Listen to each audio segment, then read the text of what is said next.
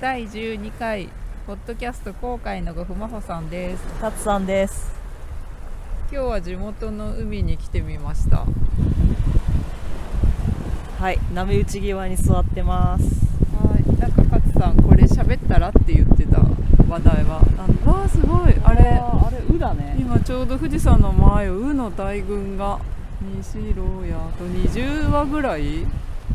すごい。ちょうど今横切っていきました実況。すごいね。こんな初めて見た。あのウの飛び方ってちょっとこうせわしない感じですぐわかるよね。あのパタパタああほらほらほらほら。一生懸命羽ばたく感じで、あんまり長距離飛ぶには向かないよ。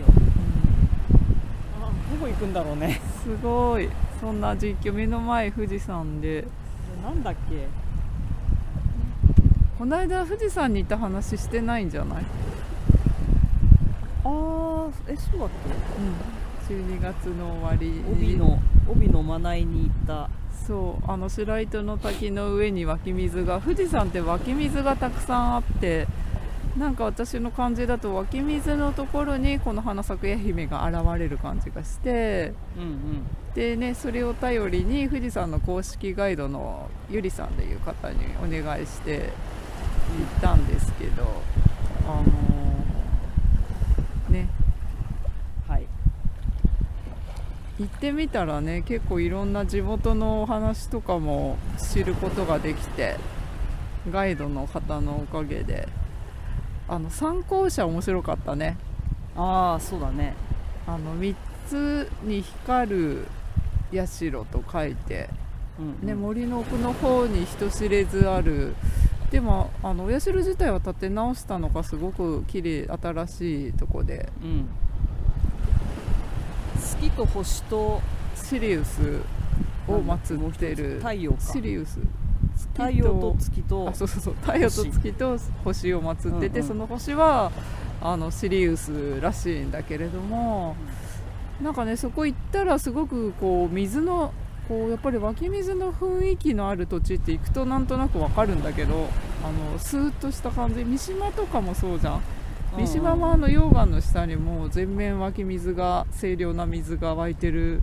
うん。ああいう土地って行くともうその場に行くとスーってこうすごく清らかな木が、あのー一本通ってるというかそこの土地から太い柱ってスーって通ってる感じがあるんだけど、そこの参考者の土地もそういうあこの下水湧いてんじゃないかなっていうような場所だったんだよね。うんそうそしたら後々になってその公式ガイドの方が調べてくださってあの人穴浅間神社の奥宮が参考者だっていうことが分かってでその人穴っていうのがその。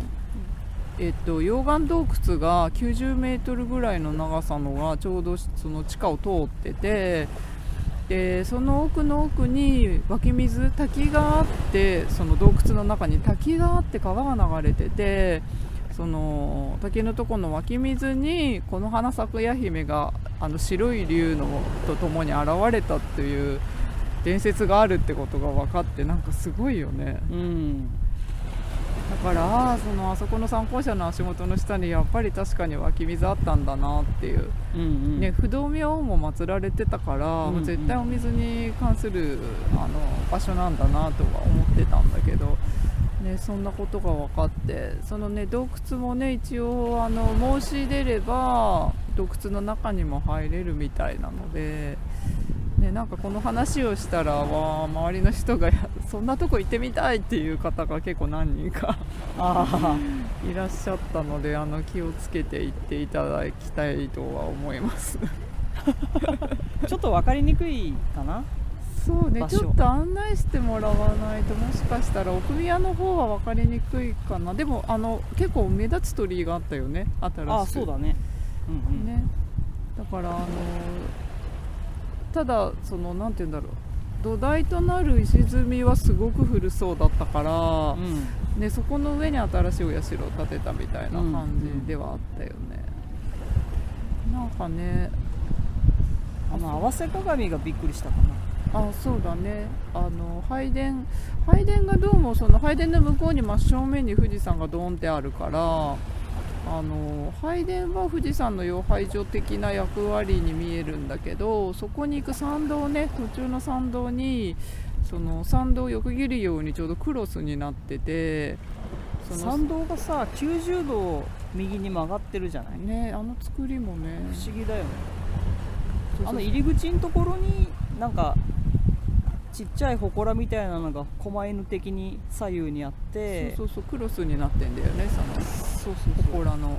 その祠の中に実は鏡が。そうもう地元の方ならではだけどそーっと開けさせていただいてということで開いてたんだよね、あのー途中までね、覗かせてそう鍵がかかってなかったのねいただいたら鏡があのお祭りされていてだからちょうどそのなんかね不思議だよね。合わせ鏡になってんのね、うんうん。あそこね。左右で合わせ鏡になってる、うん。これはどういうことだろうって言って。お社の屋根が、まあ、私が聞くところによるとその屋根のか形状が海洋民族のあがお祭りしたあのお社と同じ形してたからここまで、まあ、海洋民族がかつて入ってきた場所なんだろうなっていうあの湧き水の場所に大体あることが多いみたいでそのお社の形海洋民族が、まあ、神様を祀った場所といううんうん。のがわあの湧き水の場所が多いし富士山の周りも湧き水がね、まあ、忍野八海とか